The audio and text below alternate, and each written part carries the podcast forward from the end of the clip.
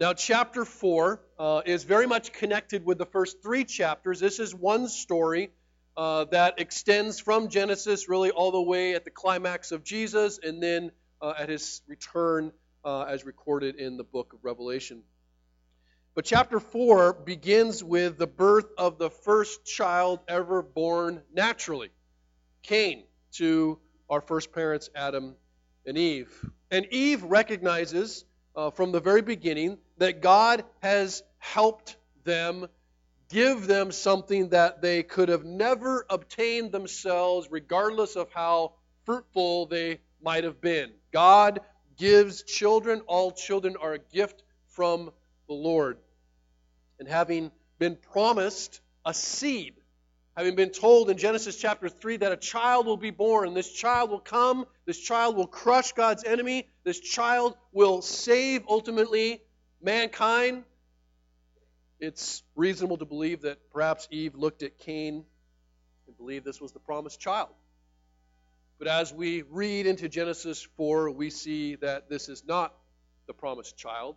And we learn that whomever this child or this man who comes, who will save mankind, he will most likely have to be more than just a man.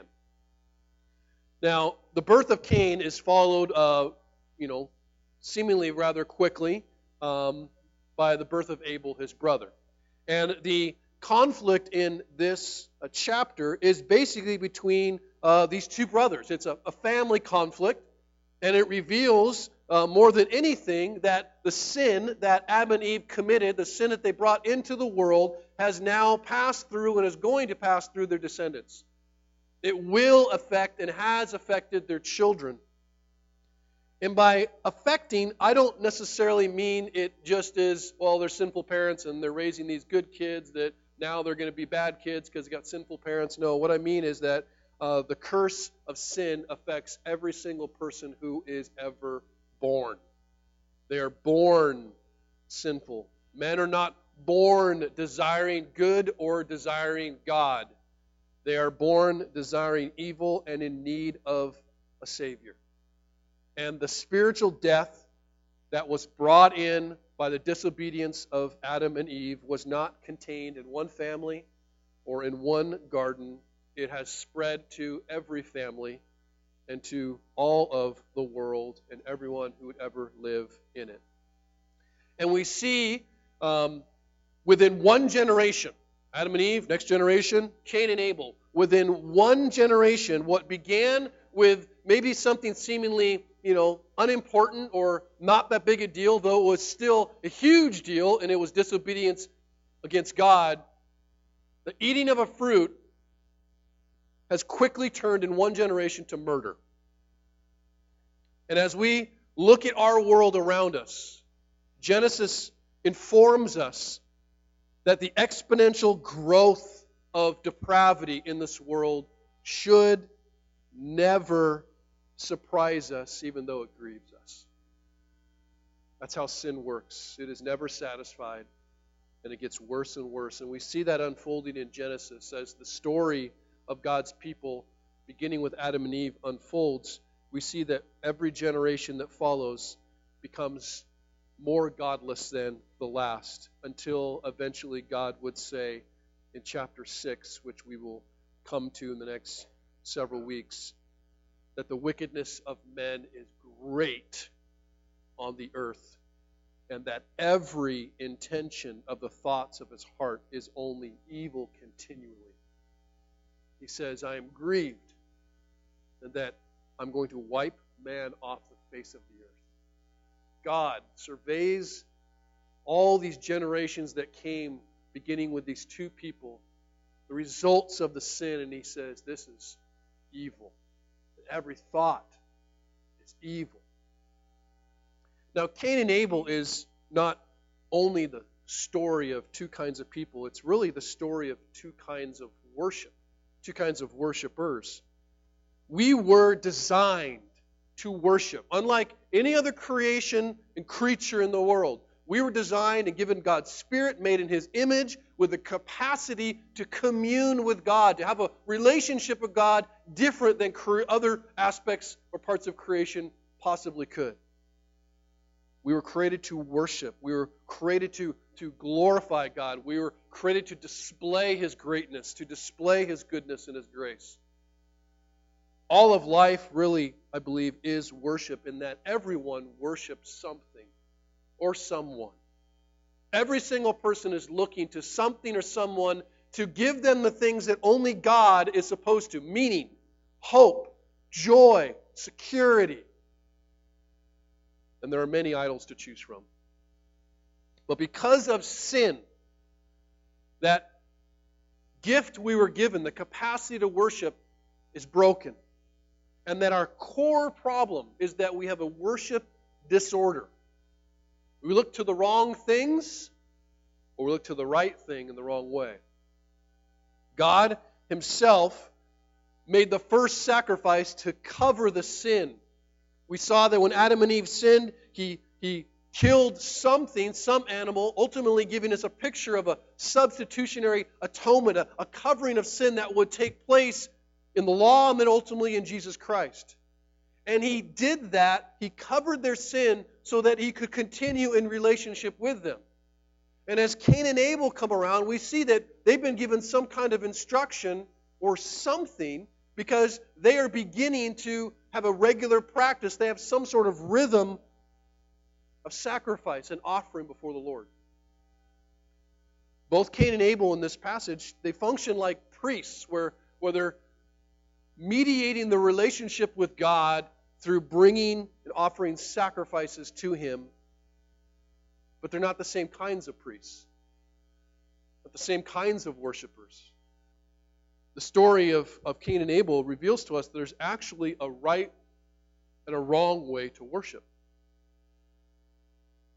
And that right and wrong way has less to do with the kind of offering that you may present and much more to do with the heart of the one who is offering it. It has much more to do with, less to do with things that we can actually see, and much more to do with things that only God can see. In the story of Cain and Abel, we see basically two ways to live, two ways to worship. One way is the way simply of belief, and one is the way of unbelief. And everyone who exists today follows one of these two ways. The way of Abel, we'll call it, the way of belief, is the way of loving God for God. Not loving God for His stuff, just for God. It is a way of loving God's people. It is the way of loving God's warnings, of loving God's commands, of loving and delighting in God's decisions, the way He does things. And then there is what Genesis 4 spends most of time on, the way of Cain, which is the more common way, the way of unbelief. It is the way of, we'll call, religion. Religion isn't always used negatively in Scripture, but mostly it is. It is the way of religion in a negative sense. It is the way of repudiation or indifference towards one another, towards the people of God. It is the way of rebellion, where you do not heed God's warnings, you do not like His commands or His decisions. And one way leads deeper into the presence of God, and one way leads further away. And so as we begin to look at these two ways, we mainly see the way of Cain, and by contrast, we understand what God actually desires for us, because He does not desire us to walk like Cain. And we'll explain that. The first thing God desires for us is to have a heart of sacrifice, which quite simply is a love for Him. This is not the same as having a desire to merely sacrifice. A heart of sacrifice is different than making sacrifices. David writes in Psalm 51, that's a psalm of confession really, and praise over or what God has done to cleanse his heart of his sin. And he writes this in Psalm 51, verse 16, about God: "For you will not delight in sacrifice, or I would give it. You will not be pleased with a burnt offering." Verse 17 says, "The sacrifices of God are a broken spirit, a broken and a contrite heart, O God, you will not despise. It's important to see that both Cain and Abel bring sacrifices. They both bring offerings. They both, in a very tangible way, look similar in how they're coming before the Lord. They bring offerings from the fruit of their respective vocations. Cain is a worker of the ground, a farmer, if you will. And Abel is a shepherd who cares for sheep or other animals. God rejects Cain's sacrifice, and he accepts Abel's. That's what we see happening. They both come, they both offer. Cain is rejected, Abel's is accepted. And we don't know how this happens. We don't know why they know this. We don't know if they put these sacrifices up on the altar, and then one was, burst into flames, and the other stayed there. We don't know if God just simply said, "That's awesome, Abel, Cain." We don't know. We don't know what happened, but we do know that Cain knew and that Abel knew that God had not accepted Cain's offering. On the surface, we don't really know what the difference was between the two sacrifices, other than they were different in terms of the kinds. But there is nothing inherently greater about being a shepherd or a farmer. The vocations are vocations. They're both, honestly, of the Lord. The shepherds would one day provide lambs that would one day be sacrificing, through that whole system. But there's nothing inherently wrong with being a farmer. It's an awesome thing. It's possible that Cain brought the wrong kind or quality of sacrifice. The text does give us some indication, but we kind of have to read into it a little bit. It says that Cain offered the fruit of the ground. Very simple. But about Abel's offering, it says that he offered the firstborn or the best of his flock, the fattest and the fat portions that came with it. But I would argue that the kind of sacrifice is not as important as the heart that's selected and offered it. And as I was preparing, Liz was preparing the set, and we were just dialoguing about that concept. And I will say that the form of worship does matter. We have to be careful a little bit and say, the kind of the form doesn't matter. Well, just because someone's heart is behind something, or they say their heart is behind something, doesn't mean that they can do whatever they want and call it worship. On the other hand, we don't want to become too transfixed or too distracted or disturbed even by form that we begin to define even possibly too narrowly what kinds of offerings are acceptable or not. There's a tension there. We should not consider the quality or even the quantity of our sacrifice before we have weighed the heart behind it. And I'm not talking about someone else's heart. I'm talking about our own. And as we measure our own heart in offering sacrifice to the Lord, whatever form they take, time, talent, treasure, whatever, I believe if we're committed to measuring our own heart and asking our own heart some questions, that will impact the form and quality of our sacrifice. This perspective informs a lot of people, particularly those who offer a lot with very little faith, as well as those who offer very little with great faith. It helps us understand the heart of worship. In other words, the attitude in the heart of Cain and Abel is more important than the offering that is actually on the altar. The attitude in the heart is more important than the offering that's actually on the altar. Hebrews 11:4 gives us some insight into what Abel was thinking, and perhaps why God may have accepted Abel's sacrifice. It says, "By faith, Abel offered to God a more acceptable sacrifice than Cain, through which he was commended as righteous, God commending him by accepting his gifts. And through his faith, though he died, he still speaks. Abel's sacrifice was not more acceptable because he brought lamb chops and Cain brought a green salad. Now, if it was me, it'd be like, broccoli or ribeye, we're going ribeye every day of the week, right? But God's not like that. It wasn't because he brought meat and there was greens. Some of you are like, I picked the salad, and we're praying for you. Abel's offering was more acceptable because it was offered by faith. And I know I say that. This is an interesting thing about, it sounds very, take this as with a grain of salt, very Christian. Oh, clearly just offered by faith. And I could stop and go, next verse, move on, and be like, yeah, we just need to, make offerings by faith. Not explain, well, what is that? What does it mean to offer something by faith or not offer something by faith? Because that seems kind of important if it's going to be acceptable or not acceptable to God. We should explain that. You should ask those questions. I'm going to help you. The person of faith does several things, I believe. The person of faith brings his offering to the Lord, knowing first and foremost that whatever he brings, it is insufficient to atone for his sins.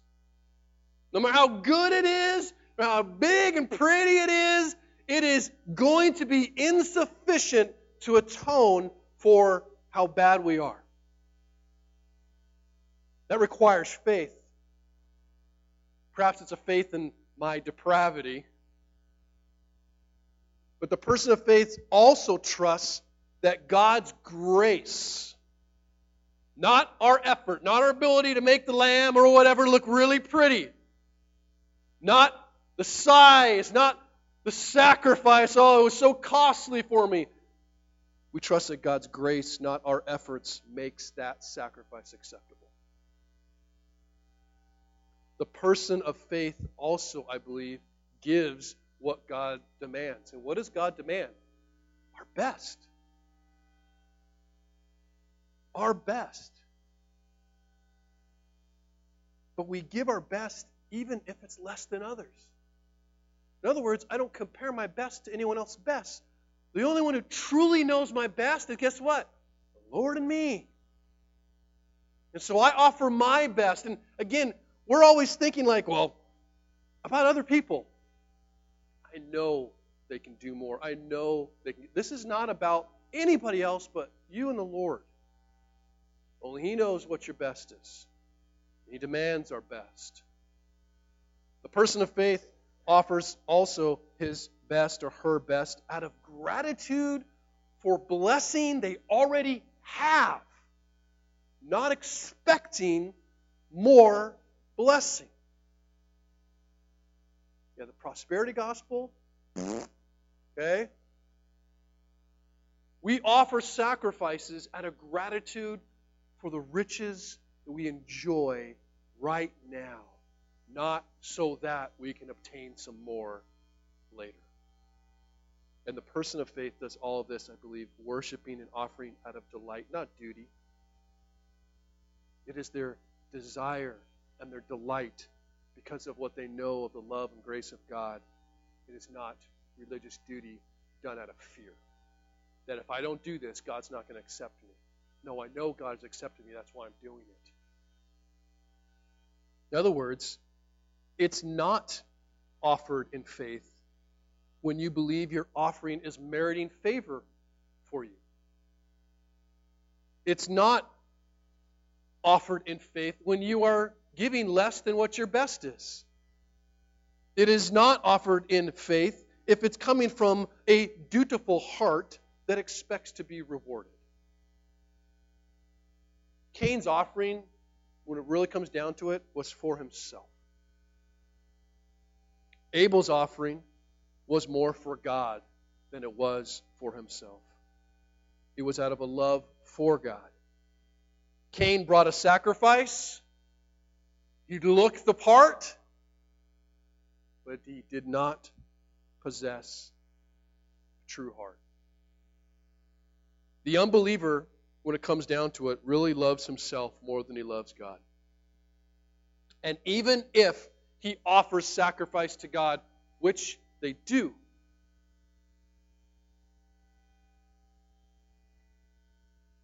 It is done in order to gain God's approval or the esteem of others. In other words, even when those who really don't believe worship, and they do, they either are going to worship false gods or they're going to worship the one true God falsely. The way of Cain is simply the way of religious unbelief. Or in the Northwest, we probably call it spiritual unbelief. God desires for us to have a heart of sacrifice. He desires ultimately for us to love Him. But secondly, God desires for us to have a heart of service. He desires for us to have a love for His people. And Cain's response to God's rejection of his sacrifice gives us a real picture of what's happening in Cain's heart. And without question, it had to hurt. I do believe that Cain is grieved. I feel he's disappointed, but he's angry, we see. But it's important. This is a truth that's really important, and I think I probably borrowed it from Paul Tripp and something because he's wicked smart. But it's this basic truth, and it's been echoing with me for a couple weeks, that the circumstances of the offering and the relationship that Cain had with Abel, good or bad, did not create a problem in his heart. The circumstances that he found himself in, the situation, and the relationship didn't create the problem in his heart. On the contrary, the situation and the interaction with relationships revealed the anger and the hatred and the idolatry that was already there. Isn't that the truth? Like when bad things happen, when trials come in, when you have a severed or hindered relationship with someone else, we always want to go like this. This hadn't happened, if this hadn't happened, if you'd done it different, whatever, I wouldn't have reacted like this. The reality is you would have. The circumstances and the relationship created an environment to bring out what was already there because God wanted to deal with it. That's exactly what God does to Cain. He comes to him and he'll confront him. Before he does that, he warns Cain. He gives him a warning because he looks at Cain. He sees where he's going. And he says, well, man, why is your face down? Don't you know if you do right, it will go well. If you come before me in faith, it will go well. But if you don't, here's your opportunity. Sin's there. And sin's personified, right? Sin wants to eat you. Sin wants to master you. You need to master it. It's a warning. That's a grace of God to warn.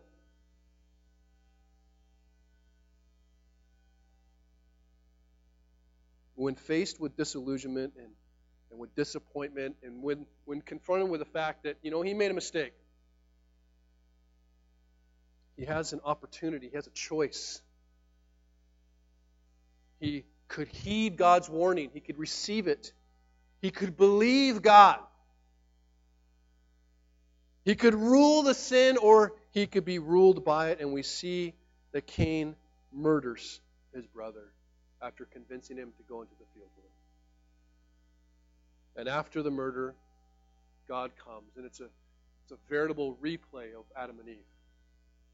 As soon as the sin enters in, as soon as they take that bite, God comes walking. And God does the same thing with Cain here, and he confronts Cain personally.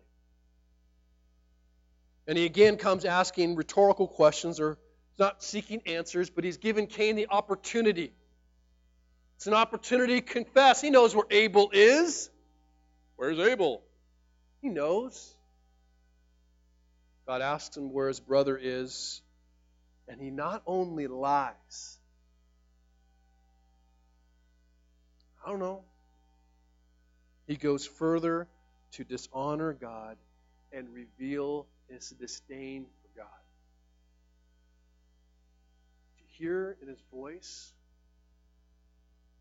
Where's Abel? Where's your brother? I don't know. Am I my brother's keeper? Is that how you speak to God Almighty? Am I my brother's keeper, Lord? Do you know anything? The disdain and the restraint that God has, because he already knows. And in response to his question, am I my brother's keeper? If he was going to answer, he would have said, yes, you are, Cain.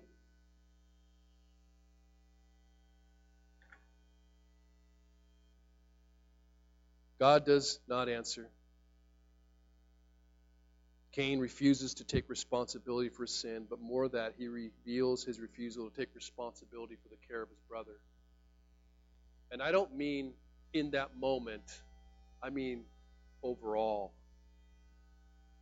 That represents Cain's overall disposition towards his brothers, toward family.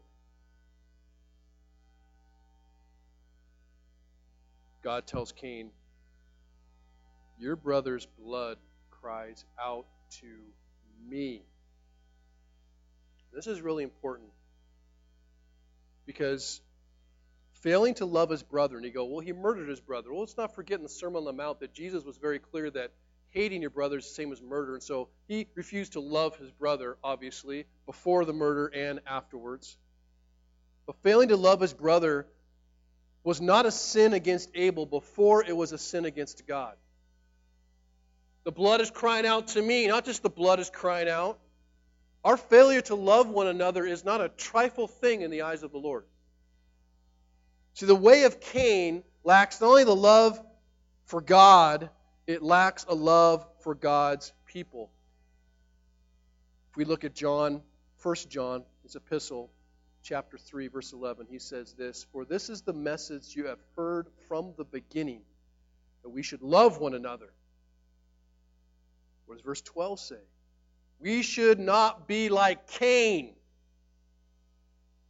who was of the evil one and murdered his brother. And why did he murder him? Because his own deeds were evil and his brother's righteous. You know what the way of Cain is? The way of Cain is the way of comparison. It's the way of competition. It's the way of coveting one another. In fact, the way of Cain, and I feel like I have fallen into this before, and here's how you know. The way of Cain tends to cause you, or if you will, when you do that, you dwell much on your failures, and you struggle to celebrate with other people's successes.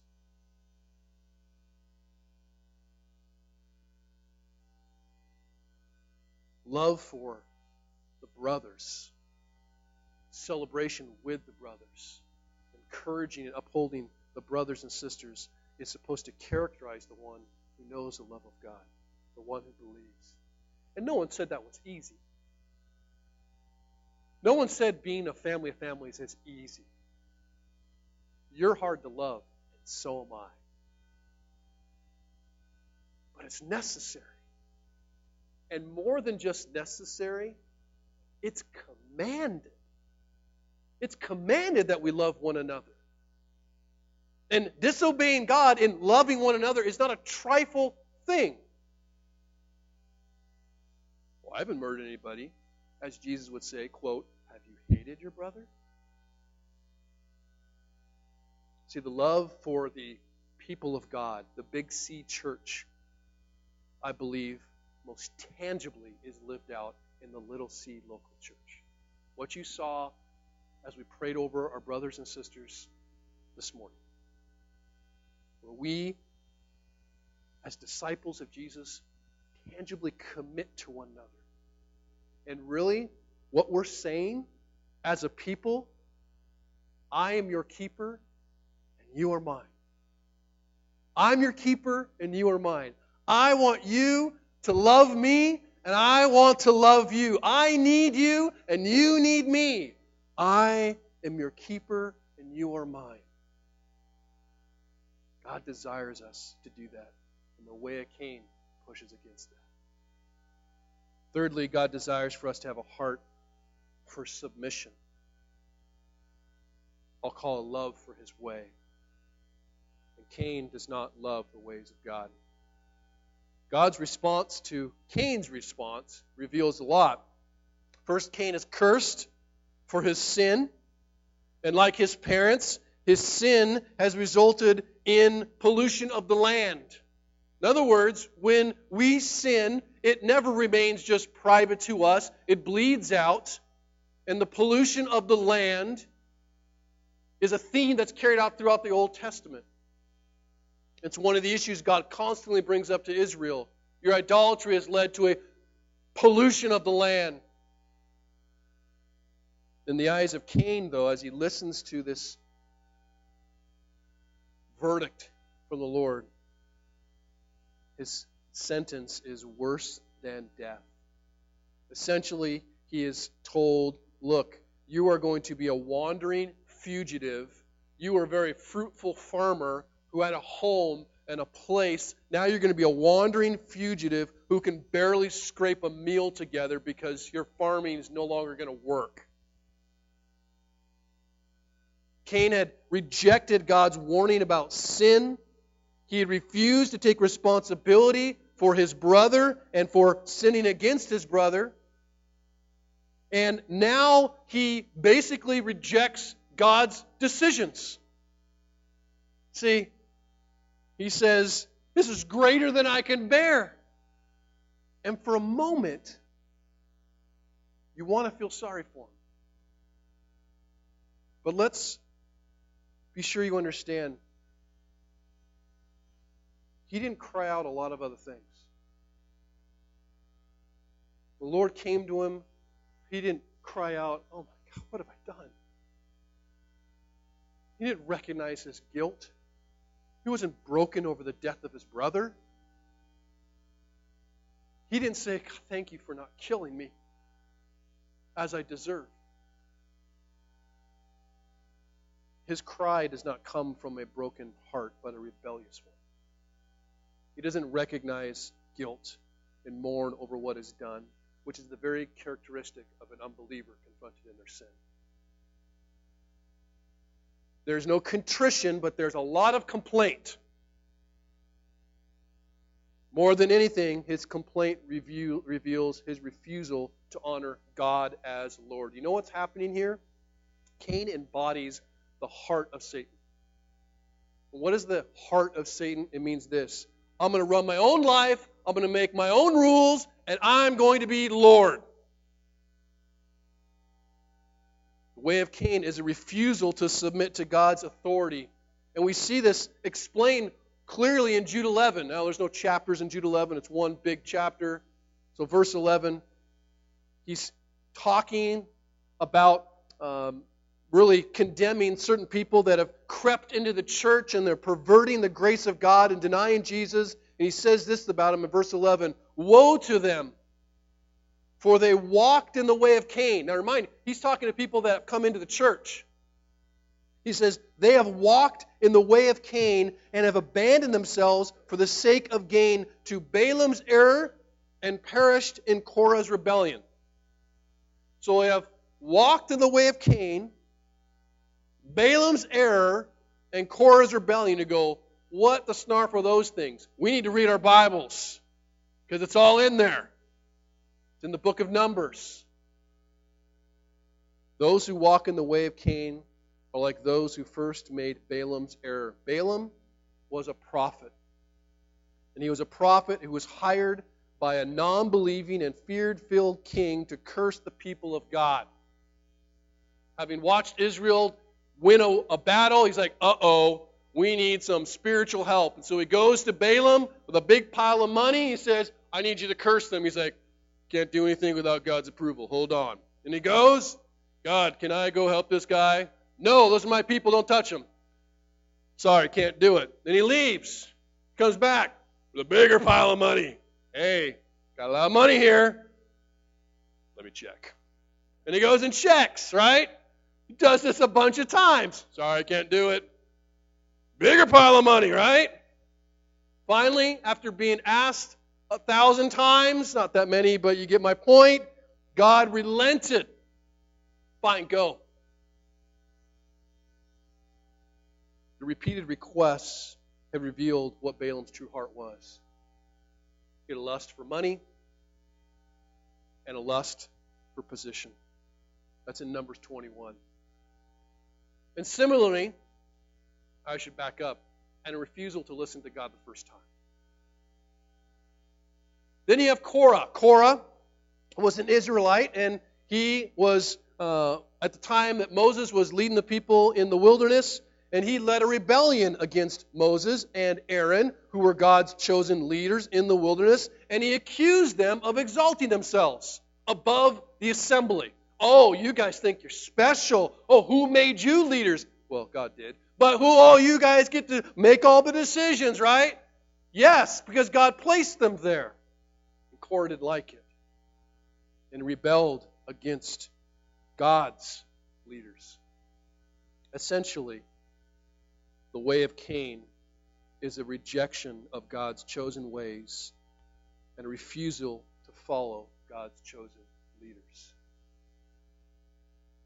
Compelled by their own desires and convicted by their own opinions, they do not trust God, don't trust His decisions, and they don't trust His decision makers. That's the way of Cain, not loving God's ways. There's a better way, and I know it. The way of Cain is the way of unbelief. It possesses the routine of religion without the heart of repentance. It possesses identification with a family, with a people, but without a true commitment to that relationship. It possesses verbal acceptance of God's ways as long as they don't conflict with mine. That's a great decision, God, because I like it. That's a great leader, God, because I like him. But when they conflict, oh, that must be wrong. Because it's wrong with Scripture? No, it's just wrong with what I like. But what we see in the most amazing thing is, though this is the way of unbelief, God has grace for those who do not believe. He doesn't kill Cain. He doesn't say, quit your complaining. He gives him a mark, whether it be a unicorn horn or I don't know what, something that you could identify Cain from a distance so no one would touch him. He shows him grace. As much as God is holy and just, he is merciful and gracious. And Cain still doesn't see that. Oh, it's too great. Don't worry, I'm going to protect you so no one hurts you. Instead of acknowledging even that grace, he proceeds to walk away from the presence of God. And that's really what's wrong with our culture, that it's gone away from the presence of God into the land of Nod, which really means wanderer or lost. People have walked into a world where they are lost, and they have built cities, literally dedicated, which is what the word Enoch means, to themselves. Away from the presence of God, building kingdoms devoted to ourselves. The way of Cain is the way of building a family and a community and even a spiritual life apart from the presence of the one true God. Now, as we close, we need to understand that God wanted the story of Cain and Abel recorded for his people. That as they were entering into the wilderness and becoming this nation, they had just received the law. We can see that, okay, well, why give them the story of Cain and Abel? Because they've just gotten a whole litany of, here's the sacrificial system, and he wanted to make sure their heart was right. It wasn't just sacrifices that needed to be made. Their hearts had to be right with him. They had to be offered in faith. And as they walked amongst pagan nations, there were pagan nations everywhere. God wanted to explain them, don't forget, all these people come from the same place. And they've been shown grace as, and I haven't wiped them out yet, but I've shown you blessing. I've chosen you as a people. And he wanted them to remember that the key to life, as they had a tabernacle in the center of their camp, and that's where the Spirit of God, the presence of God dwelled. He said, stay close to that. Stay close to the presence of God. Press into the presence of God, because that is the key to life. But we also have passages like Romans 15:4, where Paul says, whatever was written in former days was written for our instruction, that through endurance and through encouragement of the Scriptures we might have hope. Not just for Israel, it's for us today. So what's the lesson, right? Well, some pastors would say, don't walk like Cain. Let's pray, right? Just don't walk like Cain. Well, let's be honest. There's not much hope in that. And there's not much hope on that, because I walk like Cain.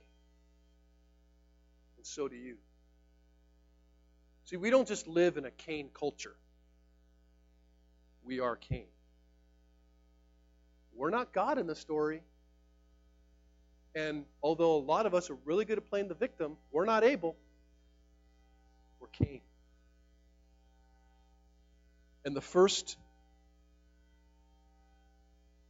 step is acknowledging that and confessing that we're Cain in the stories. Like, in ourselves, we fail to love God, even if we go through the routines of religion. In ourselves, we fail to love one another. I'm sure somebody's keeping that person. Someone will take care of them. Amen. Left to ourselves, we fail to heed His warnings and love His commands. But the first step toward belief, away from the way of Cain, is to confess our failure. That's where we start. Christianity is not built on people that go, well, look how strong I am. No, it's built on people admitting how weak they are. Hebrews 12 reminds us of this. You have come to Mount Zion and to the city of the living God, the heavenly Jerusalem, and to innumerable angels in festal gathering, and to the assembly or the church of the firstborn who are enrolled in heaven, and to God the judge of all, and to the spirits of the righteous made perfect, and to Jesus the mediator of a new covenant, and to the sprinkled blood that speaks a better word than the blood of Abel. See that you do not refuse Him who's speaking. Jesus, whose blood speaks a better word than the blood of Abel. See, listen to the warning. Do not refuse Jesus today. Abel was killed by the sin of his brother. But Jesus offered Himself to be killed by His brothers because of our sin. Our sin killed Jesus. Jesus is the greater Abel. He is the perfect priest who offered the perfect sacrifice, which was not some animal, it was Himself, that He might restore us and ultimately restore the land. Without Christ, we walk the way of Cain. That is what we will do. We will love ourselves. We will hate our brothers. We will believe that we know better. But through faith in Christ, we don't just make better sacrifices. The Bible says we actually become them. In Romans 12, it says we present our bodies, everything we do, as living sacrifice, holy and acceptable to God, which is our spiritual worship. We turn from living like Cain, where instead of pretending to be good, we confess that my sin, killed Jesus. It's a life where I live acknowledging that anything good I might do is insufficient to save me, but I'm still going to do what I can. And a place where we live believing that whatever little I do, Christ makes that little a delight to God. And I live giving God my best, even if it's worse than everyone else. And where I endeavor to live and do what is right out of gratitude for what He has done and not expectation of more, where I live to obey God and receive His warnings as that from a loving Father, His commands as that from a loving Father, and His decisions as that from one who truly loves me. I obey Him out of delight and not duty. Hebrews 12, as you end that passage, verse 28, says this in response to that truth. Therefore, knowing that Christ has covered us, that Christ has redeemed us, that Christ has forgiven us, that Christ has adopted us into this family of families, let us be grateful for receiving a kingdom that cannot be shaken, and thus let us offer to God acceptable worship with reverence and awe. And that's what we're going to do. We gather here not to be entertained, not to be educated, not even to primarily fellowship, but to give God glory for what He has done, to give Him worship. And we're going to do that in song as we sing out of hearts who recognize that whatever we brought, it's insufficient, but He has made us acceptable in Christ. And we're going to remember by taking communion and giving of our tithes and offerings, and then ultimately loving one another as we sing together in one voice. Glory to God. Let's pray. Father God, we thank You for Your grace to us. You are good, and You are generous, and You are patient. You are long-suffering and slow to anger. We thank You for sending Your Son to die. We thank You that Your Son lived the life that I was supposed to, and that He died the death that I deserved, and that through faith, Lord, we are acceptable. I pray that You will help us to walk in Christ. Father, forgive us for walking like Cain. Forgive us for going through religious routine. Forgive us for not loving one another. Forgive us for rejecting Your ways. And help us, Lord. Help us to love You by Your Spirit in us. It is in the name of Jesus we pray, we hope, and we ask for His return. Amen.